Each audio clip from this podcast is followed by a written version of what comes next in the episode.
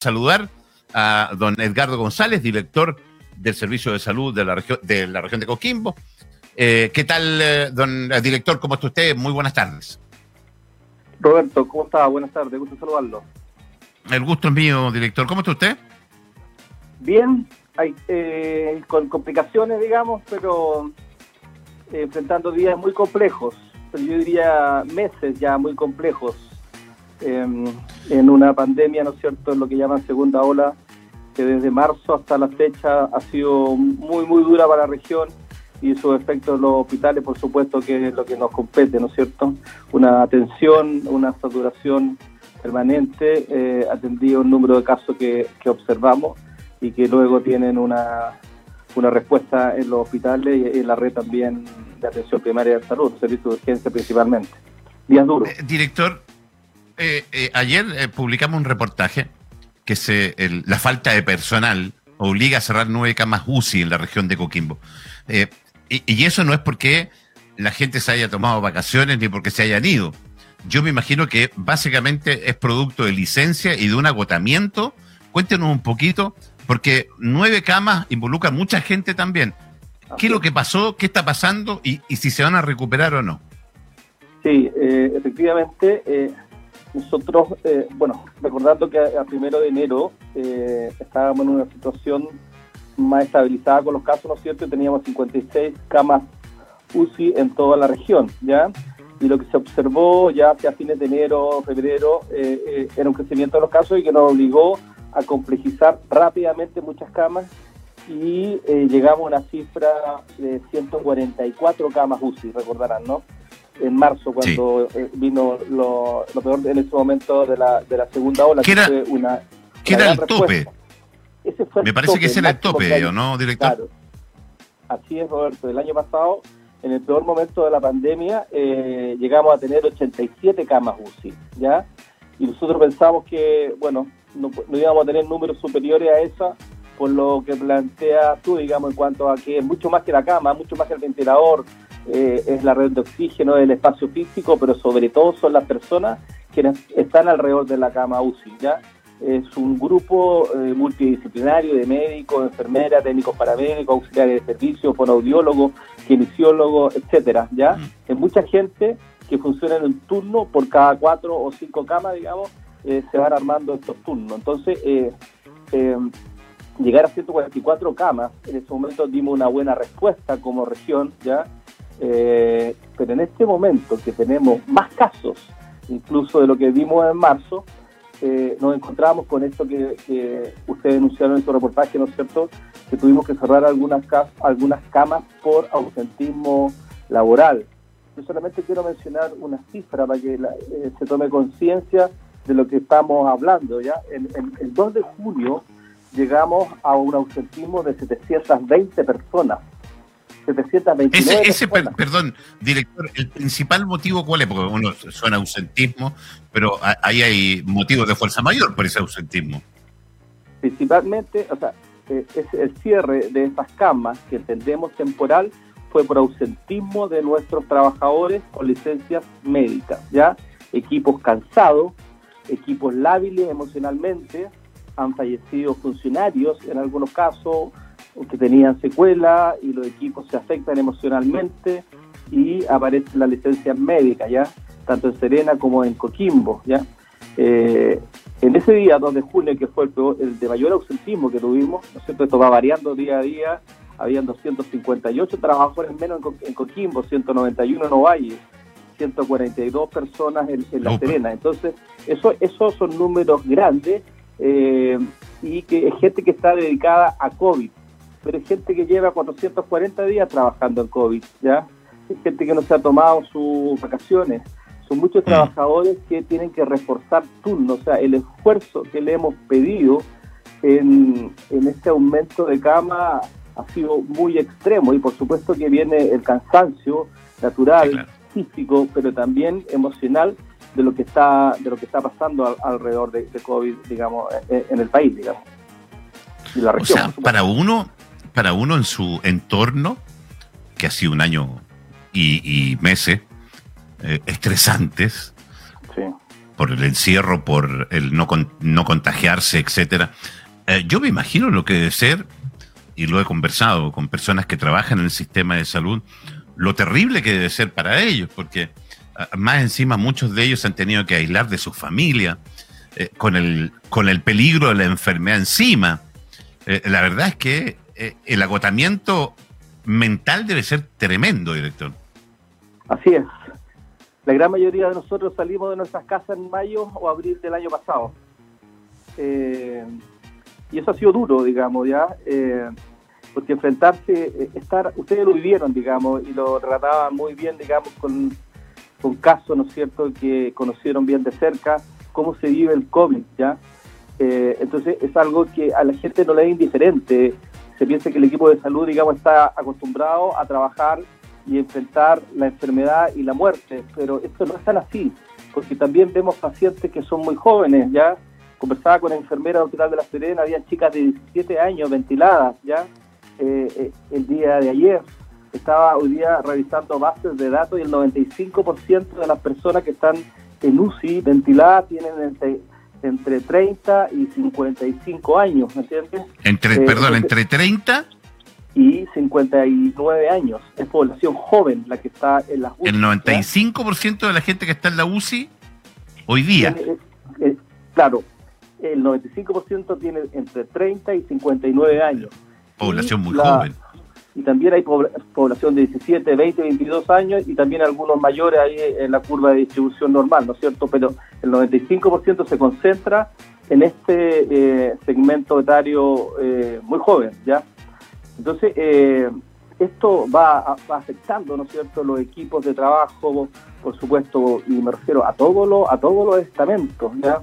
Estamos enfrentados a una situación bien dura, ha resistido mucho tiempo el sector, eh, ha tenido muchos aplausos, se ha estado a la altura, se dice, pero el tema es cuánto tiempo más es sostenible sin que no, si es que no hay un punto de inflexión que empiece a bajar los casos, ¿no es cierto?, y el correlato en, en el uso de cama hospitalaria. ¿ya? Eh, es como el crecimiento de, la, de las camas críticas. Siempre eh, los medios me preguntaban, ¿y hasta cuánto van a crecer? Me, preguntaban. Bueno, eso no es infinito. Llega un momento, está aquí estas 144 camas, que nosotros tenemos que empezar a gestionar al interior de los servicios clínicos, a ser más eficientes, a tomar decisiones más oportunas respecto a tratamiento o a alta o a movilidad, ¿no es cierto?, entre servicios clínicos al interior del hospital. Eh, pero también tenemos que tener una mirada puesta en lo que está pasando en los servicios de urgencia, donde está concurriendo mucha gente. El fin de semana fue muy complicado por la afluencia de gente con problemas respiratorios y eh, yo siempre le, planteaba a los medios que también mire las camas ocupadas, pero también cuánta gente está esperando un ventilador mecánico en el servicio de urgencia, ¿no es cierto? Al día de hoy teníamos siete personas, ¿no es cierto?, esperando un ventilador en, en una unidad de emergencia, que se entiende que es de tránsito, ¿no? hay una buena respuesta ahí, son bien atendidos, ya sea con una cánula de flujo, un ventilador de transporte o incluso un ventilador pesado. Y dentro del día se le hace la cama en una UCI. Entonces, toda esta dinámica diaria que no para en 24 horas y todos los días, eh, realmente es un esfuerzo gigante el que está haciendo el personal de, salud. Uno, uno entiende, por lo menos yo, ¿ah? eh, y debe ser porque uno está mucho más involucrado, director. Estamos junto al, director de salud, eh, Edgardo González. Eh, uno entiende porque está involucrado la rabia que le da al personal de salud cuando mostramos eh, imágenes de gente reunida en fiesta, buen asado o sin mascarilla, tras escuchar el esfuerzo que hay detrás, tras escuchar el agotamiento que hay detrás. hemos llegado en la región a tener 100% ocupación y tener que decidir eh, a qué paciente le damos una cama UCI o no? No hemos llegado a eso, eh, pero sí nosotros hemos tenido la transparencia de decir cuando tenemos cero camas UCI en los servicios clínicos. Lo que lo quiere decir que dentro del día, ¿no es cierto?, eh, se generen los movimientos, evacuando a los pacientes en mejores condiciones a una unidad intermedio y moviendo al paciente que está esperando la urgencia, ¿ya? hemos tenido espacio aún para gestionar, pero bien al borde, Roberto, bien al borde. ¿ya? entonces, a veces yo creo que la gente piensa que esto es, un tema que puede tender al infinito y que Chile es capaz de armar todas las camas. Fíjate que al inicio de la pandemia Chile tenía 1.300 camas UCI.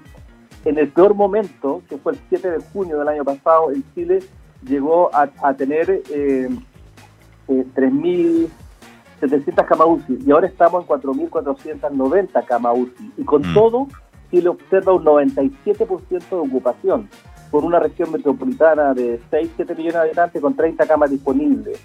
Eso es una verdad. si eso no se toma conciencia, digamos, de que de que es un escenario complejo, ya yo no sé qué, tiene que pasar. ¿ya? Pareciera que a veces los números no, no le hablan, ¿no es cierto?, a, algunas personas de lo crítico, de lo tensionado, de lo saturado que, está el sistema y con personas. Si fueran máquinas no sería problema, ¿no? Pero aquí son personas que trabajan en turno, en turno, en turno y repiten turno. Eh, entonces, eh, por supuesto que eh, entiendo a dónde va tu, pregunta del cansancio y a veces de la molestia de la gente mm. de ver cierta normalidad y más que normalidad y responsabilidad en el, en el comportamiento de, algunas reuniones sociales. No le voy a preguntar porque la gente debe estar preguntándose o diciendo o diciéndome mentalmente, lo estoy recibiendo, ¿por qué no le pregunto por la cuarentena? Porque no es un área que le compete a, a don Edgardo González, sino en este caso a, la, a otra área que es la Seremía de Salud. Eh, porque claro, ante eso uno por razones lógicas dice, bueno, el, el mensaje más duro que le pueda a la ciudadanía es, poner la cuarentena, cosa que no se ha hecho. Eh, ahora, eh, ¿qué va a pasar? ¿Vamos a recuperar las camas? ¿Cuál es, cuál es su pronóstico de aquí a, a 15 días? Porque fíjese que lo que estamos viendo, director, es que ha ido empeorando la curva ha ido subiendo eh, y tenemos menos camas. Así es. Eh, mira, nosotros eh, diariamente nos reunimos con los directores de hospitales que han hecho un gran trabajo. ¿ah? los hospitales de Serena y Coquimbo de haber tenido 8 camas, hoy, hoy tienen 40. O Valle de haber tenido 0 camas, hoy tiene 40. Y Apel, fíjese, de no haber tenido la oferta de camas UCI, hoy tiene casi la misma oferta que tenía La Serena antes de la pandemia. Serena, un centro de delegación regional, la UCI histórica, que tú conoces mejor que nosotros, ¿no es cierto? Eh, llegó a tener ocho camas y es lo que tiene Yapel, ¿ya? Eh, entonces, y la clínica él, que debe haber tenido tres camas UCI, hoy tiene 18. Es decir, eh, Ojo, está hablando, el, el director está hablando de la totalidad de camas, no las disponibles, por si acaso. Porque, Exactamente, la, dotación. De esta tremenda dotación, ¿no es cierto? Hoy teníamos cinco camas disponibles, ¿ya? Entonces necesitamos recuperar estas nueve que cerramos por, falta de personal. Estamos haciendo esfuerzos, hemos generado un montón de estrategias de, contratar gente que se ha jubilado, de contratar gente de la academia. Eh, yo he enviado profesionales que trabajan acá en las áreas técnico-administrativas y que se ofrecen también para hacer turnos, ¿me entiendes? Estamos recurriendo a todo, a todo para eh, aperturar estas camas y dar una buena respuesta hasta que la vacunación tenga eh, el efecto que estamos esperando. Porque estamos mm. viendo que nuestra UCI, el 70, el 80% de los que están ahí no están vacunados, está claro dónde hay que poner los esfuerzos, ¿no? Le iba a hacer la pregunta porque usted me dice que el 95% de la gente que está en la UCI hoy día en la región corresponde al rango de edad de entre 30 y 59 años. Ok, cuando uno habla de proceso de vacuna completo, eh, ¿Cuánta gente está con eh, vacunas completo? Eh, alrededor del, 15% está con vacuna completo, ¿ya? Pero aún muchos de ellos no, todavía con los 14 días de, espera para que haga efecto la vacuna, ¿ya? Pero la gran, el gran porcentaje, entre 70 y 80%, varía entre hospitales, no estaba vacunada, ¿ya? Entonces, por eso que hay que hacer los esfuerzos por esos grupos, pero también con los rezagados, que ahí hay una cifra no menor. Eh, el llamado lo hace usted a la gente a ver si, si entran en conciencia, porque de alguna manera estamos tratando de poner la pelota al piso, ya que es un día de fútbol, para que la gente entienda un poquito cuáles son las condiciones. Eh, eh, no solamente porque uno dice, ah, no hay cama, pero aquí estamos hablando de personas, tal como lo dijo usted. Así es. Sí, yo, yo creo que aquí en este momento, Chile es un país solidario, digamos, ¿ya? Eh, yo creo que nos tienen que ayudar en esto, ¿ya? Yo creo que eh, eh, postergar algunos encuentros o algunos eventos, digamos, que, que no son tan esenciales, digamos, no, nos va a afectar tanto. Yo, eh, estamos alcanzando un gran porcentaje de vacunación como país y debiéramos tener resultados positivos en eso, ¿ya? Pero seguir tensionando un sistema que ya lleva casi 14 meses eh, altamente tensionado, ¿ya? Tener familiares o amigos, eh, gente pronada en un servicio, en un SAPU o en un SAR o en una unidad de emergencia, u otros esperando una cama, u otros cursando la enfermedad en una residencia sanitaria, u otros en sus hogares, ¿ya? Eh, es un cuadro de suyo complicado, ¿ya? Y hay que tomar conciencia que este virus, ya que tiene más cepas circulando, sigue siendo muy contagiante, ¿ya? No puede haber un relajo, ¿ya? No quiere decir, digamos, de, que me voy a encerrar y no salir a ninguna parte, eh, sino que siempre, no relajar las medidas. Y una de las medidas tiene que ver con la reunión de personas, tiene que ver con eso. Principalmente el contagio está ahí. Mm. Eh, querido director, la mejor de la suerte de esperar de que, el personal tenga ese respiro.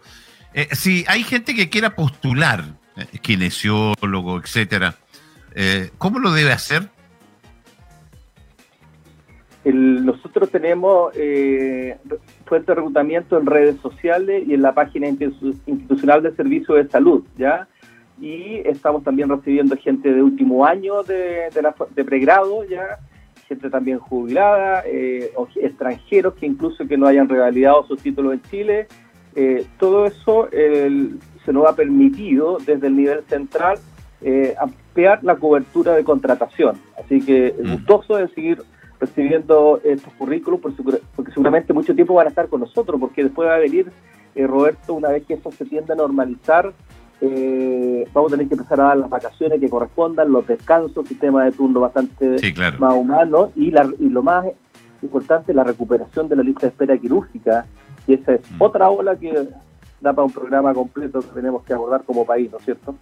Sí, claro. Todo lo que quedó pendiente. Eh, querido director Edgardo González, un abrazo enorme para usted. Muy bien, pues, saludarlo, que esté muy bien. Saludos. Igual para usted. 16 con 29. A ver si tomamos un poquito de conciencia. Eh, son, eh, es la manera un poco de irle tratando usted lo que se está. más que quedar con, la sensación del aplauso, de, de la admiración, hay que hacer algo más. Eh, y ese algo más pasa por cuidarnos, eh, por no reunirnos, por usar mascarilla, por mantener el distanciamiento.